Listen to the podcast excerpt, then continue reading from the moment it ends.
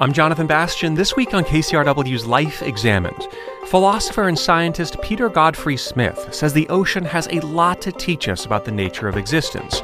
And while certain creatures, like a shrimp, may seem simple, they are hardly that. The shrimp is a perfect animal because they're so complicated. They have about 18 different appendages six feelers, six claws, a whole bunch of legs. These are long lived, monogamous, and territorial animals. They mate for life and they hang out just with one individual. And later, awe and wonderment, a poet's view of the natural world. My idea of a good time is reading about the secret life of ants or or, you know, the hunt for the giant squid, learning the different names and the musicality of different shells across the Florida seashores. And ah, there's always something to marvel over. Connecting to nature through poetry, shrimp, cuttlefish, and the mysterious octopus, all ahead on Life Examined. When it comes to understanding the mind, one philosopher and diver suggests we need to dip our heads below the surface of the sea because marine life may hold some illuminating answers. Shrimp, coral, cuttlefish exhibit amazing levels of consciousness. The octopus, with its many tentacles and arms, functions as a creature with multiple selves. So, what can we learn from the way animals experience the world? Could sea creatures unlock the origins of the mind? In his book, Metazoa Animal Life and the Birth of the Mind, Author and professor in the School of History and the Philosophy of Science at the University of Sydney, Peter Godfrey Smith explores the complex levels of consciousness and self amongst some of his favorite undersea creatures. Well, Peter Godfrey Smith, welcome to Life Examined. Very glad to be with you. Do you remember the first time you fell in love with the ocean? The very first time, that's a hard question to answer. I, I grew up in Sydney, uh, which which is on the ocean. And I, I, was always a little bit of a, a, a sort of sea sort of person. And I, I'd done a bit of scuba diving in the past, but began to spend more time in the water, especially in a marine reserve called Cabbage Tree Bay. And I came across Australian giant cuttlefish. Uh, just the most extraordinary animal. I mean, these are, these are big animals, they're about three feet long and they can change the color and pattern of their skin in a fraction of a second, producing just about any color. And in addition, some of them individually have a kind of apparent interest in people, in divers, mm. as well as us being interested in them. So I found myself in the water with an animal that was visually spectacular, obviously very complicated, quite interested in me and then when I thought about it a bit, I realized that this was a mollusk. You know, this is it's a relative of octopuses, yeah. the cuttlefish. And so consequently its relatives include things like oysters and clams. And that raised so many questions for me. And that those couple of moments, which were a kind of combination of just being in the water with something amazing, and then thinking about the theoretical or biological angle or consequences of the encounter. That was really that was a particularly important event for me. Yeah, and, and you're a philosopher, and, and I wonder what kind of questions were, were coming to your mind when you thought about the nature of existence, who we are, how our brains came to being. What, what was happening for you then? Well, the first question was Is it an illusion to think that this animal is experiencing my presence in a way that has some analogy to the way that I was experiencing his presence. Right. Uh, is there a kind of similarity in the encounter on each side, or is that just a consequence of the way we anthropomorphize and see certain kinds of interpretations as natural when we're confronted with, with, with animate sorts of things? So that then led me to think I've just got to start learning a bit more about these animals and also start thinking about what kind of evolutionary history the things I was interested in might have the evolution of, of conscious experience itself, the evolution of engagement with other beings as agents, all of those sorts of things. So it, these moments in the sea really were a time when a sort of flood of philosophical questions uh, suddenly became relevant. Tell me how that took you to your latest book, Metazoa, because you are going uh, back down through the tree of existence under the ocean and looking at all these different forms of life. So take us there. Sure. So those those experiences in the sea with giant cuttlefish and then also with octopuses, their relatives, led me to write a book called Other Minds, which is very much organized around a particular feature of the tree of life, the tree of ancestor descendant relationships, or the genealogical tree that links all living things on Earth. So if, if you go back far enough in time, you and any other living thing have a common ancestor, or many common ancestors, but in particular, you have a, a most recent common ancestor, the last being that was a great, great, great, great, great grandmother or grandfather of both you and, as it might be, a dog or a cat or an mm. octopus or an ant or an oak tree.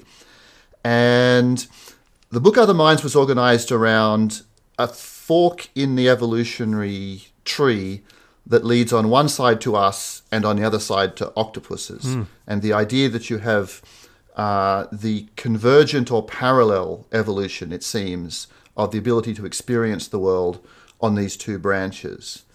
Now, having having done that one, it was natural then to look more broadly and think about uh, a lot more animals. So the word metazoa, which is the title of the new book, that word is an old-fashioned word for the animal kingdom. It's a sort of late 19th century word for the animals, all the animals. And the organizing principle of the book is to make a kind of journey mostly in the water under the sea, encountering a lot of different animals around now and thinking about what their abilities show about the history of animal life. And then also asking about how that history might help us deal with the mind body problem, the, the question of how minds can exist at all mm. in a physical world. Yeah. Take us on a little bit of that tour with you as we go under the ocean and you explore some of these extraordinary creatures. Um, jump into one of them for us and tell us about it. Sure. Um, the, the, the first one we we encounter is a glass sponge, which is an amazing animal. Uh, but I won't focus on that one. The next one we encounter in the third chapter of the book is a soft coral. Hmm. There's a site a few hours north of Sydney where I've done a lot of diving recently called Nelson Bay, which has a coral garden or a couple of different coral gardens where these are not the sort of hard, familiar corals that you associate with the barrier reef or, or somewhere like that. They're soft corals. They have they have soft flower-like bodies, and a beautiful thing about them is that if you just pause, if you go slowly and watch them, you can see them exhibit tiny, radially organized behaviors in real time. There's a kind of reaching or grasping behavior that they do, and a kind of a grasp and release. And sometimes you'll see thousands of them do this at once, not wholly synchronized, but on a similar scale. Other times you might see a whole bunch of them very still, and one of these sort of tiny hands will exhibit a, a slow grasping and releasing motion.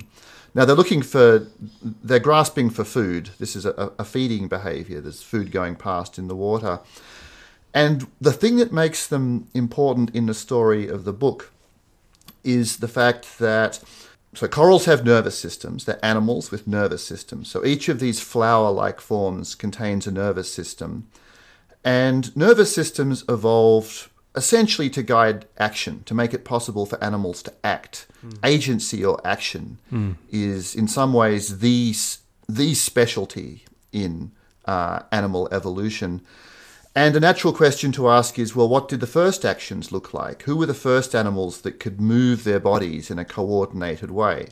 Now, these corals are not our ancestors, they're our cousins, they're present day organisms. So you can't just look at them and read off what our ancestors were like. But there's various lines of evidence and clues that suggest that these might be echoes uh, of the very first forms of animal action, a kind of radial, a radially organized, perhaps even flower-like form, and a contraction as a, a kind of very early animal action.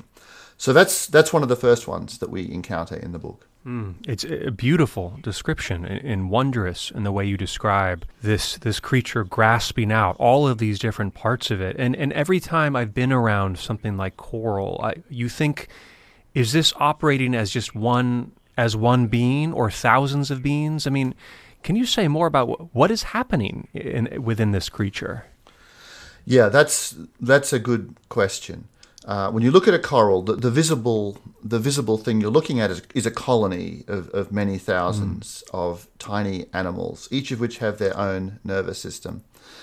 Now, something I don't really tackle much in the book, uh, but we'll have to at some point, is the question of um, what relationship there is between the individual level uh, abilities of animals like this and what you see at the level of a collective. Right. So a, a bee colony would be a more, in some ways, a better example to think about in this connection because the individual bee in a bee colony is much more complicated and can do many more behaviors than an individual coral. But the whole bee hive, if it's a honeybee hive or colony, itself has the ability to process information and, in a sense, to act as a whole. Wow. Now, in the book Metazoa, I've had enough on my plate trying to work out how to think about the individual bees, individual corals, individual octopuses, individual fish, all the animals that we encounter on the tour. But I often felt that I was deferring the question of what to make of groups and colonies and, and collectives of that kind. Mm, really fascinating. Well, I'm glad we've given you your next book assignment today. And, right. Uh, but t- take us now to a- another another being under the sea that really captured your attention. The next chapter in the book is about crustaceans, basically, mm, yeah. and there's a particular individual, uh, not just species, but a particular individual animal uh, that figures in that book, and that's a banded shrimp, or what's sometimes called a barber pole shrimp, so with the red and so that the red and white stripes of a barber pole gives you an indication of how its body is marked. I came across a pair of these in the water, uh, actually near the, the coral garden I was mm-hmm. mentioning, mm-hmm. and was very charmed by their behaviors. So, crustaceans are arthropods. They're in the big group that includes also insects and things like that. So they have they have an outside skeleton and lots of lots of appendages and jointed legs and things like that. And when you look at the transition between a coral like animal and a crustacean like animal, like the shrimp, there's a huge difference there. One is a shrimp has the sort of left right bilateral organization that we have. So this we're now on the road that includes bilaterally organized animals. And all of the very complicated behaving animals on Earth have that organization. Secondly, because of those uh, appendages, and the hard skeleton on the outside, it has tremendous scope for action. Mm. Uh, there's a lot of things it can do. It mm. can move quickly, it can grasp and feel and explore. And the interaction between sensing and action takes a new shape in an animal that has that simultaneous combination of lots it can do and lots it can sense. It can, it can sense richly and it can behave richly. And as a consequence of that, at this stage in a story, we encounter a certain kind of loop between sensing and acting, where what you do is a consequence of what you sense, but what you will sense at the next step is also a consequence of what you just did. Right. And this creates both problems and opportunities. You know, the shrimp is a perfect animal to, to, to use for thinking about this because they're so complicated. They have about 18 different appendages, six feelers, six claws, a whole bunch of legs, various other things. So I spend quite a bit of time hanging out with this pair, and then some months later, I went back to the same spot, and I think I found perhaps a member of that pair still living there. It was quite sad because these are long lived, monogamous, and territorial animals. They mate for life and they hang out just with one individual in a small space. So when I went back and, and found one, uh, it was fairly likely, or at least you know highly possible, that this this was one of the pair that had lost its mate. Hmm. And I, you know, I, with an animal like this, you don't have the same kind of engagement or sense of contact that can occur with an animal like an octopus or an animal like a mammal. But I found myself visiting this shrimp quite often, uh, more often than I think uh, I would have previously wanted to admit. sure. and um, because it was a sort of three-hour drive up the coast to to visit a shrimp. Eventually, it was gone. Of course, I went. I went, and it it, it, it was no longer there. And I felt I'd learned quite a lot about the next stage in the story, the the the complex, active, fast-moving, sense and actions entangled way of being an animal from hanging out with this shrimp. As we have this conversation, I wonder too. I mean, is there this problem of projecting our human way of thinking, our human way of understanding self onto these creatures? There is a problem there, and the, he, he, this is a good point to encounter the octopus. One of the reasons octopuses are an important case in the story is the fact that there's a kind of centeredness of self that we humans and probably lots of other mammals and vertebrates have as a consequence of how our nervous systems are set up and our bodily organization. There's a kind of centeredness of self that might be absent or very different in some animals with different organizations. And the octopus is the kind of outstanding case because most of its nervous system is not concentrated in the head between the eyes uh, but spread through the body, especially in the upper part of the arms. There's a sort of there's a gigantic network there of control devices and sensors in the arms, uh, which is larger than the the central brain. So when we look at an octopus and try to imagine what its experience is like, one of the big questions is how we should tackle these differences in organization that might imply differences in the kind of selfhood that's present there. Mm. And this is another this is another question which I, I you know I'd love to give a definitive answer to how to handle this, but I think it, it has some very puzzling features. Can you spend some time just talking about the wonder that is the octopus? You said a little bit there, but but uh, you you do such a beautiful job in the book talking about why this creature is is so amazing. Can you say more about it? Sure. They the, one of the things about an octopus that is wonderful, I think, is the, the, the particular kind of sensory capacities it has and the sensory world it must inhabit.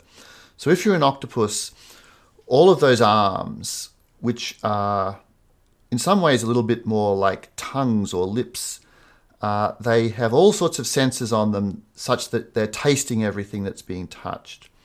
There's some light sensitivity in the skin itself, as well as light sensitivity in the eyes. There's um, the fact that the arms probably engage in some degree of self directed or self chosen chosen motions themselves. So there you are, a sensitive being with light washing in a way that affects uh, all of your body and as your arms move around in a way that is probably often not entirely directed by you, the central being, they are continually touching things and tasting everything that they touch. So those looping relationships between what you do and what you sense have a particularly intricate and interesting form in the octopus because the decisions made by the arms are probably, as I say, partly at least autonomous arm by arm. Now, I think octopuses can pull themselves together when they need to. You can often see an octopus do a very coherent, whole body organized behavior. But at other times, what you're seeing is a kind of a collect a collection of exploratory subparts with a central being in the middle with kind of uncertain and perhaps shifting relationships to what all these to what these individual arms are up to. You said a little bit earlier in the interview that when you go back down the tree of existence, there's a fork in the road, and the octopus goes one way and the human goes another way. After that description, tell us what you mean by that. Well, it, it's partly just a description of, of, of what the shape is like. Um, there's a fork in the road, and it, right, it's not that we or an octopus are there at or near the fork. Mm. What's at the fork is a little, probably a little flattened worm of some sort, quite simple. And evolution is largely a matter of the splitting of populations into two and then their subsequent independent evolution. You have a collection of beings, little worms as it might be. They split for some reason into two subpopulations, and then evolutionary changes take them down their own separate paths, such that each might then split again and again. Many of them will, many of the branches will go extinct, but a few of them perhaps won't. And before you know it, what began as a single localized splitting event very long time ago, perhaps 600 million years ago, has led on one side to you and a cat and a bird and all the vertebrate animals that we think of uh, habitually as the complicated, uh, smart, brainy ones. And on the other side of the split, to a huge number of invertebrate animals, which include the octopus as a kind of exemplar of complexity on that side. But also on that same side, uh, there's um, animals like that banded shrimp and insects and various kinds of worms. By the way, when I talk about that split, it's not that everything on our side is a vertebrate animal. Surprisingly, perhaps, starfish are close to us. Uh, starfish despite their apparently radial appearance, you know, you might think they'll be they'll be closer to that coral that we were talking about. They're quite close to us, and they they redis- they discovered that star shape independently um, after quite a bit of time spent on a track that also was the track that would eventually lead to animals like us. Mm. So it's not that the tree is a kind of simple, orderly thing where everyone who's linked in time by relatively close ancestry on the tree looks similar to everybody else around there. You know, a, a, starfish looks more different to us than perhaps a shrimp, one might think, but a starfish is closer to us on the tree than a shrimp is. Mm. There's maybe one takeaway, and, and maybe this is too simplistic, that what you're describing is a beautiful, complicated world by vertebrates and invertebrates, and it brings a level of complexity to these lives that maybe we didn't quite appreciate before.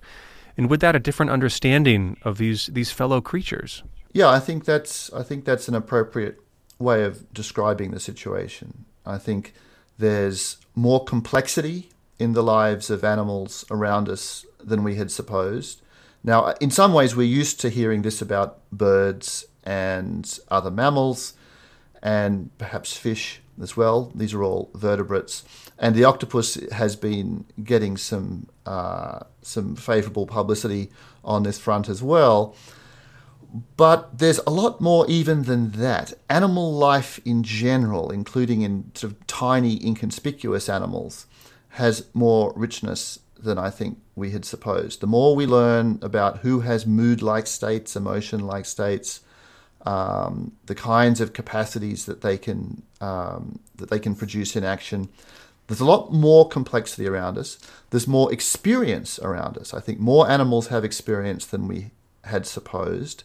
The world is, in a sense, a fuller place with respect to the presence of experience, conscious experience.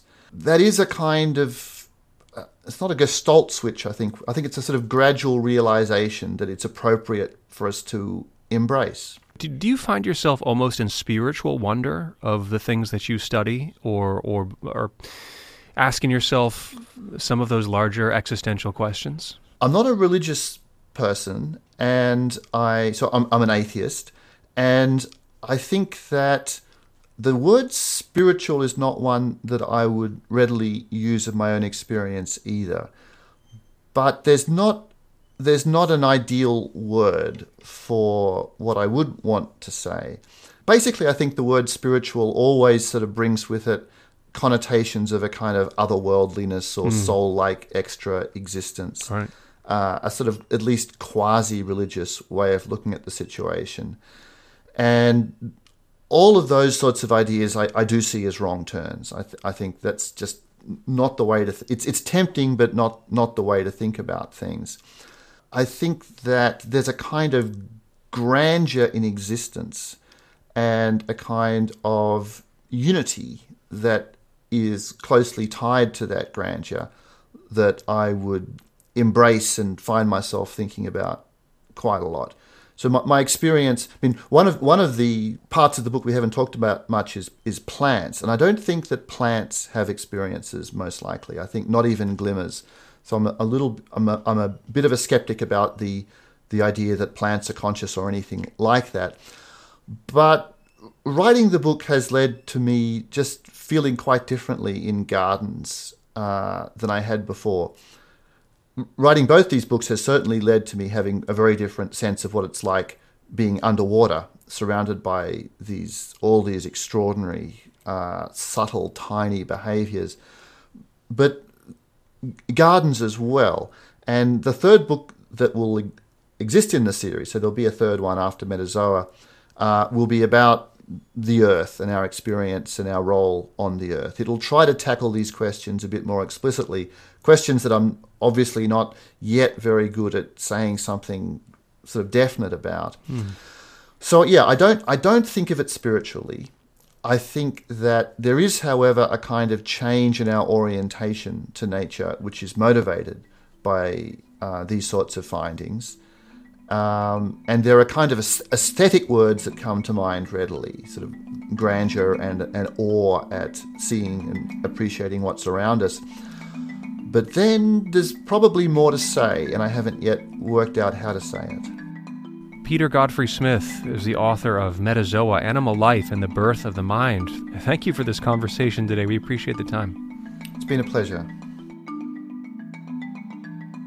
Still to come, have you ever wished you were a vampire squid?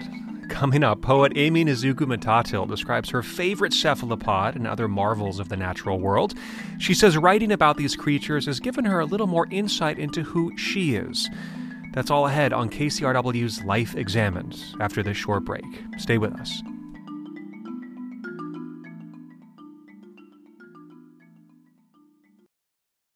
Introducing the KCRW donation car, designed to be recycled. This first of its kind vehicle will save you time, space, and hassle by disappearing. Enjoy the luxury and comfort of turning your underused car into a donation worth hundreds, even thousands of dollars. The KCRW donation car, already in your garage, driveway, or on cinder blocks outside your house. Act now at kcrw.com/cars. I'm Jonathan Bastian, back with Life Examined on KCRW. We just heard from philosopher Peter Godfrey Smith at the University of Sydney talk about the profound beauty and complexity of certain underwater creatures like the octopus. And it's from creatures like these that poet Aimee Nezhukumatathil gets her inspiration. Her latest book, called World of Wonders In Praise of Fireflies, Whale Sharks, and Other Astonishments, is a poetic meditation on the natural world. She says that by studying and writing about these different forms of life, we find metaphors and language to help us understand our own lives. Aimee Nezhukumatathil is a professor at the University of Mississippi at Oxford, and she joins us now. Welcome. I'm so happy to be here with you all. Thank you. Yeah.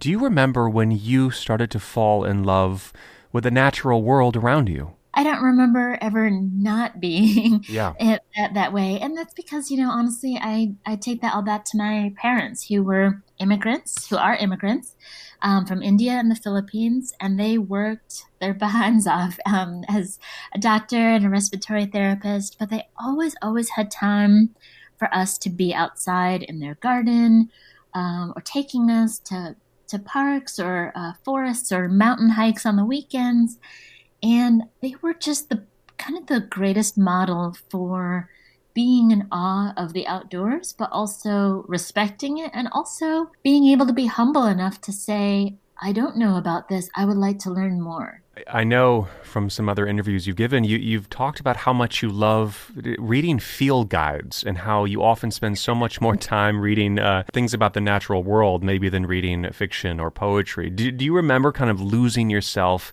in some of those field guides and getting really, you know, geeking out into the into the botany and the science of everything? The the easy answer is I'm still kind of just I'm a nerd and mm. I, I love that stuff and I'm unapologetic about it. I remember very much as a as a younger um, girl, my parents would take me to the library and leave us in the kids section, uh, and I would kind of always make my way over to the science and nature section. Um, I just ha- was so bored with like this girl goes to the store, this girl tries on a dress, and this girl, you know, that had that did nothing for me, and. Mm.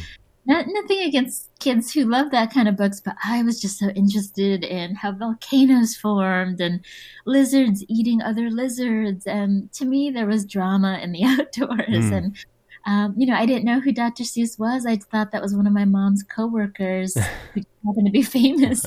I just remember I absolutely, and I'm still that person today at, at 46. Uh, I realize this is so nerdy, but uh, my idea of a good time is reading about the secret life of ants or, you know, the hunt for the giant squid. Um, learning the different names and the musicality of different shells across the Florida seashores. And uh, I just, um, there's always something to marvel over and there's such a poetry and chance for metaphor making just by reading about the outdoors and just by being in the outdoors too so it's been kind of my whole life's work to to be able to say oh uh, instead of just there's a I love that tree over there, the way it shimmers. Oh no, that's a cottonwood tree, you know, or mm. oh look at that catalpa, not just I see a lot of green outside, you know, that kind of things. To me, that just that's such an endless source of delight and that's the same way how it's been since i was seven or eight. Yeah. How does how does poetry come from studying field guides and learning the names of shells and trees? On on the on a very basic level there's such a musicality of of names. You know, um, I'm thinking of one of my favorite invertebrates, Velella velella. Mm, you know, mm. that's the scientific name. It's just how do you not smile when you say that word on your tongue, Velella velella? The music that comes from just knowing names of animals and also just knowing a little bit of the science of why leaves change color not just oh it happens to be winter you know that kind of thing um, or how does a rainbow get formed in the sky? I think it serves as a diving board for making those connections to kind of more difficult questions to answer about death or about coming of age or about facing your own mortality or the joys of welcoming a new birth into into your family things that you maybe don't have the words for mm, you might be able right. to make metaphors using the language and the vocabulary and the music of animals and plant names. You know, like instead of saying my heart is beating fast, you know, um, my heart, uh, you know, this is terrible. I haven't sure. had my coffee yet, but you know, my heart um, is is galloping like a Clydesdale in my chest. You know that mm. that thing. So they, to me, they go hand in hand. And I always say Mother Nature is the best poet of all. You know, I, am just always taking notes from her. You know, that kind of thing. Mm in a way, for me, uh, nature gives me a vocabulary for the unnameable, um, for the un- things that I, I maybe wouldn't have words naturally for. I find that vocabulary in nature.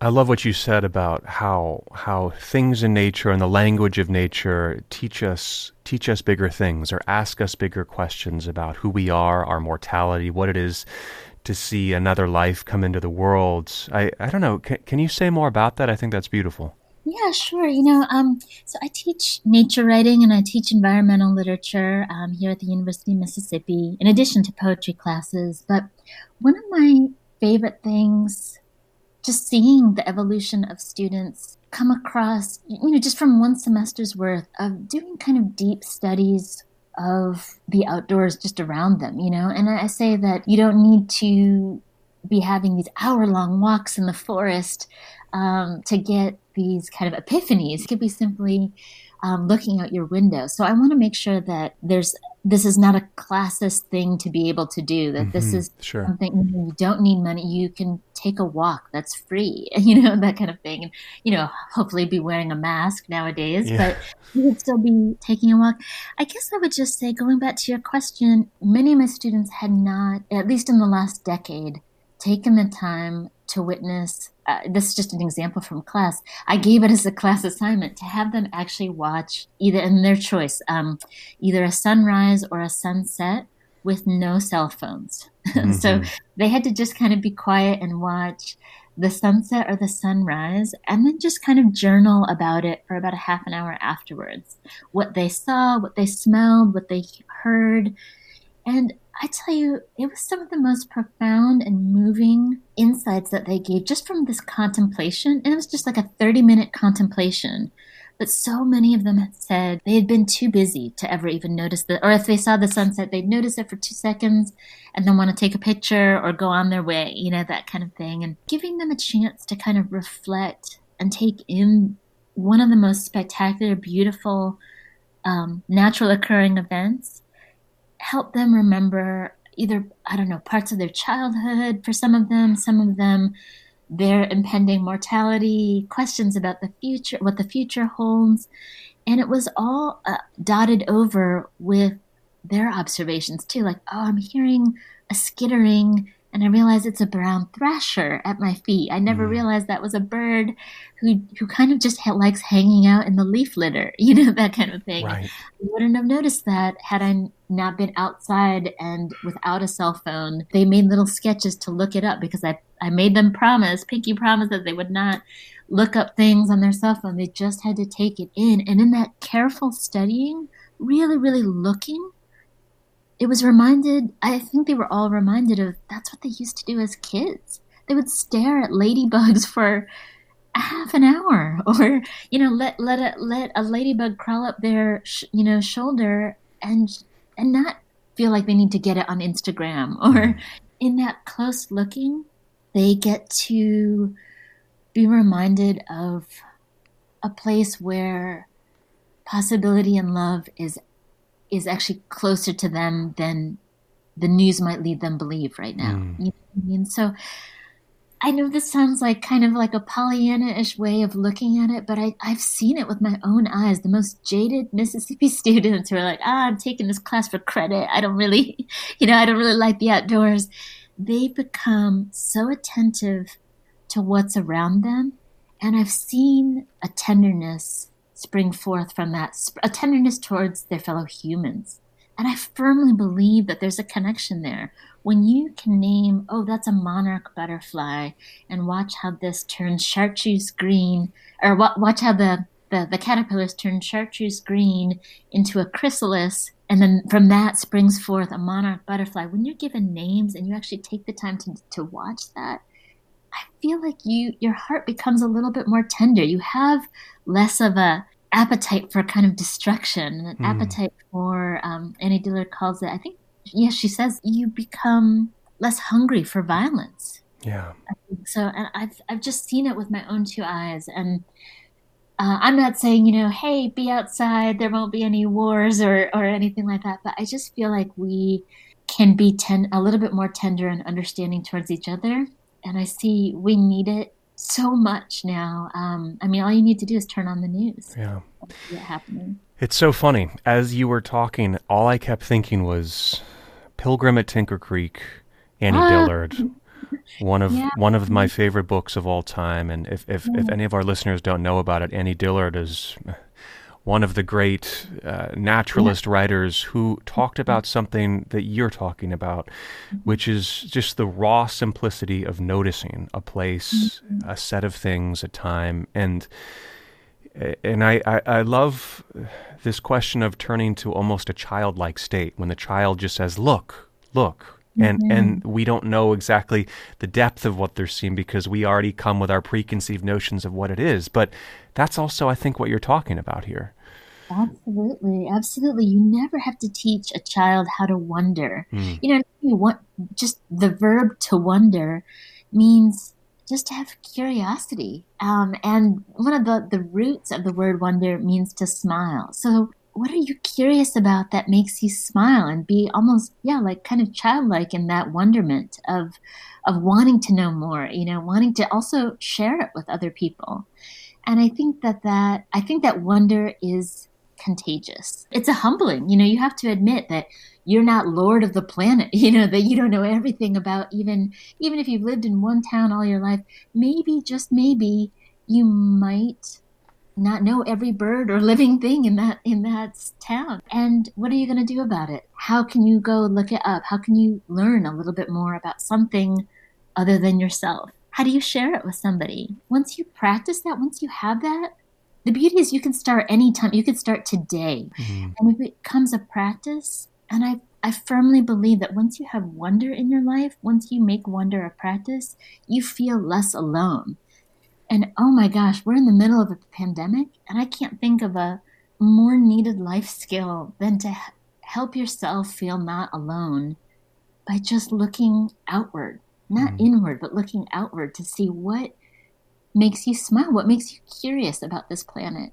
Hmm. Um, it's so funny, you know. We we've spoken to a lot of interesting people on this show, and their and their op- some of their advice might actually be to look inward and to go into a mm-hmm. meditation. But I I really like what you're saying, which is look outward and maybe what does it show us about what's inside of us as well. Yes, when you look outward, you actually, again, can find a vocabulary for maybe what's going on inside of you. You know, and I, uh, during April, that's National Poetry Month, I often go into elementary schools and and I get to be a, a, guest visiting poet, you know, to many elementary schools. And you almost don't have to teach kids how to make metaphor, they just do it themselves. One example I can give that I've never been able to forget is there was a, I want to say it was a, maybe a third grader who I didn't know this at the time. The teacher had told me um, in private afterwards, um, but he had lost his mother maybe two, three months before my visit.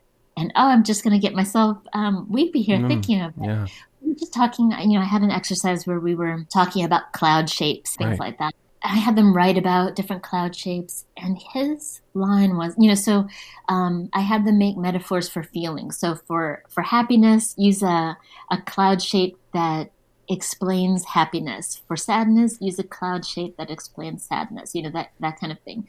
And for sadness, he said simply, uh, "I carry five clouds." Oh, I get chilled, You know, mm. I get yeah. Um, thinking about it, but he says like, for um, I carry four clouds in my pocket when I think of my mom, and I just, hmm. it just, you know, and I didn't. I, I remember the the air went out of me, you yeah, know, for a moment because it was just. I mean, he. I joke, I joked with my college students. You know, these these third graders put, can give you a run for the money in metaphor mm. making in mm-hmm. terms of this eight year old child knew how to process sadness through metaphor. Right. I didn't really have to teach them anything. I just kind of guided them, just just kind of pointing them in the direction, and they took off with that and, and ran with it. We see a lack of grown ups who know how to deal with sadness or anger in productive, healthy ways, right? I mean, all you need to do is look at the news and see these are you know, adult examples of people who don't know how to deal with their emotions in, in healthy, non-destructive ways. And I just think that kids kids can just lead the way on that so much. And he said he was able to read his little poem without breaking down. And it was you could see in him there was like there was a quiet sadness, but you could see also um, a confidence growing from reading his poem aloud that right. he was and, and his teachers had told me that was the first time he had ever addressed the loss of his mother in any of his writing or really even in the classroom hmm. so that's what i mean when i say the power of poetry the power of noticing is so helpful for us as humans to just process things that we don't have words for you hmm. know um, anyway no it's a that's a beautiful story thank you thank you for sharing well, I'd love it if you could read us a, a, section of this book. Um, oh, sure. This is this is a, a, portion called called Vampire Squid. I, I love that. I love that name. Um, uh, yeah, take it away. Would love to listen. Wonderful. Thank you so much. And so, just as a just as a kind of a little setting up the book is that um, World of Wonder is a collection of 30. I'm, anyway, it started with 200, and I boiled it down to 30 of my favorite plants and animals and I guess natural occurrences like monsoon rainfall. And I, I would say there's like maybe 70% writing about um, the natural world and about 30% memoir. Um, so this one in particular, this chapter is on the vampire squid, which is my favorite cephalopod. And if you don't have a favorite cephalopod, um, you need to fix your life and, and figure that out. Um, and um, this one, so I'll start out just, I'll read the, the very first part of it and um, we'll take it from there. Great. This is the vampire squid. Way down deep in the perpetual electric night of the water column, a place where sunlight doesn't register time or silver filament, the vampire squid glides in search of a meal of marine snow. These lifeless bits of sea dander are actually the decomposing particles of animals who died hundreds of feet above the midnight zone. The vampire squid reaches for this snow with two long ribbons of skin, which are separate from its eight tentacles. If, if it is truly hungry, it trains its large eye on a glow, the lure of something larger, a gulper eel perhaps, or an angler fish waddling through the inky water. The squid's eye is about the size of a shooter marble, but this is nevertheless the largest eye to body ratio of any animal on the planet. Now, if the squid feels threatened or wants to disappear, perhaps no other creature in the ocean knows how to convey that with a more dazzling yet effective show. When the vampire squid pulse swims away, each of its arm tips glow and wave in different directions, confusing for any predator. To make an even more speedy getaway, the squid uses jet propulsion by flapping its fins down towards its mantle and simultaneously blasting a stream of water from its siphon, all of its arms in one direction. In the next stroke, the squid raises all of its arms over its head in what is called a pineapple posture. The underside of these arms is lined with tiny tooth like structures called cirri, giving an appearance of fangs ready to bite down on anything that wants to chase it down for a snack. As if that wasn't enough to shoo away a predator, the vampire squid discharges a luminescent cloud of mucus instead of ink. The congealed swirl and curlicue of light temporarily baffles the predator, who ends up not knowing where or what to chomp, while the vampire squid whooshes away meters ahead. It's as if you were chasing someone and they stopped, turned, and tossed a bucket full of large, gooey green sequins at your face. I wished I was a vampire squid the most when I was the new girl in high school. And I think I'll just stop there. Hmm. Yeah, thank you for reading that. That was great.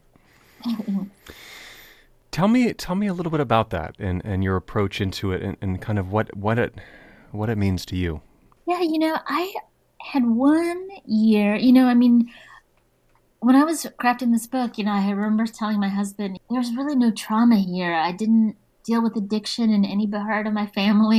You know, nobody died, and so I'm not sure I think we were in that mode of like only kind of some some kind of sad trauma would work in, in memoir, you know, or something like that, or or in a nonfiction, which is of course preposterous, but I think it was from a, an early editor who had passed on this book had said mm, it's a little too happy. you know, too happy, right? So mortified, you know, like oh gosh, I'm not going to make stuff up to to have it less happy, you know, that kind of thing. And and why not? Why should I be apologizing for a mostly happy childhood? And yet, I knew there was one year I had never planned on writing about, and that was my um, what I call my cephalopod year the year I wanted to disappear and the year that I felt so lonesome and felt so alone. I had never planned on writing about it. And then, you know, it's it's kind of one of those things. I was absolutely intent on writing about the vampire squid and I was going to talk about kind of its camouflage and the way it's just so dazzling and badass and you know that kind of thing. Mm. And as as with many of my poems, um, the writing took me to that year, that my 11th grade year when I was, I switched schools and going from a school where there was just over 100 people to over 650 people, mm. you know, something like that. And where I was a giant nobody or a little nobody actually right. you know you know and that year was characterized by me and it goes on to say like how i would i went from being class president you know to someone who ate their lunches in a bathroom stall because i was so embarrassed to be eating by myself you know and, mm. and having nobody talk to me having people say like this seat is taken, you know, that kind right, of thing. And right. it's not trauma by any means, but at the same time, it was the most devastating, lonesome part of my childhood. A place also, it didn't also help where I felt like anything about my culture was denigrated or poo pooed. And hmm. I'd witnessed my parents, who are the most some of the most incredibly intelligent and I mean they're just my role models for so much. Having having uh, a, a checkout lady talk down to my mom and say like, "Speak up." I cannot understand your English. Oh, you know I yeah, yeah. This is my mother, who's the first doctor in her village in the Philippines, graduated top of her class, you know, and to see her just to handle it with grace. And me being embarrassed and angry and not having those words just wanting to just be away from white people basically. Um, you know and i didn't have the language. I was i really wasn't going to go there. And i thought if i did not include that my sons would not know what what their grandmother went through what i went through and that it's okay. It, it it's okay to feel alone sometimes. And you will come out of it, you know. Uh, and um, I've had people from all over the world talk about this essay in, in, in how they saw themselves in this essay. People who you would never think um, had a cephalopod year where they wanted to disappear, you know, uh, for whatever reason. Um, they were economically disadvantaged and people made fun of their, their clothes or they were kid of a very brutal divorce and they wanted to disappear or, you know, whatever. I mean, so I, I'm just so glad and grateful to the vampire squid um, for giving me a chance to talk about. You know, this isn't an Asian American thing. This is a human thing to feel alone and like you're not understood. And I didn't know how to tackle that without the vocabulary of the vampire squid, actually. Amy Nizuku Matatil, thank you so much for sharing your writing and, and parts of your life with us today here on KCRW. We really appreciate it. I'm just so glad to chat with you, and thank you so, so much. Aimee Nezhukumatathil is the author of World of Wonders in praise of fireflies, whale sharks, and other astonishments. She's also a professor at the University of Mississippi at Oxford. Well, that's all for today. The producer of Life Examined is Andrea Brody. You can listen to this and other episodes on your favorite podcasting app. And while you're there, leave us a review. Tell us what you think. To learn more about our guests and this topic, check out our webpage. That's kcrw.com slash lifeexamined. I'm Jonathan Bastian. Thanks again for joining us. We'll see you next week.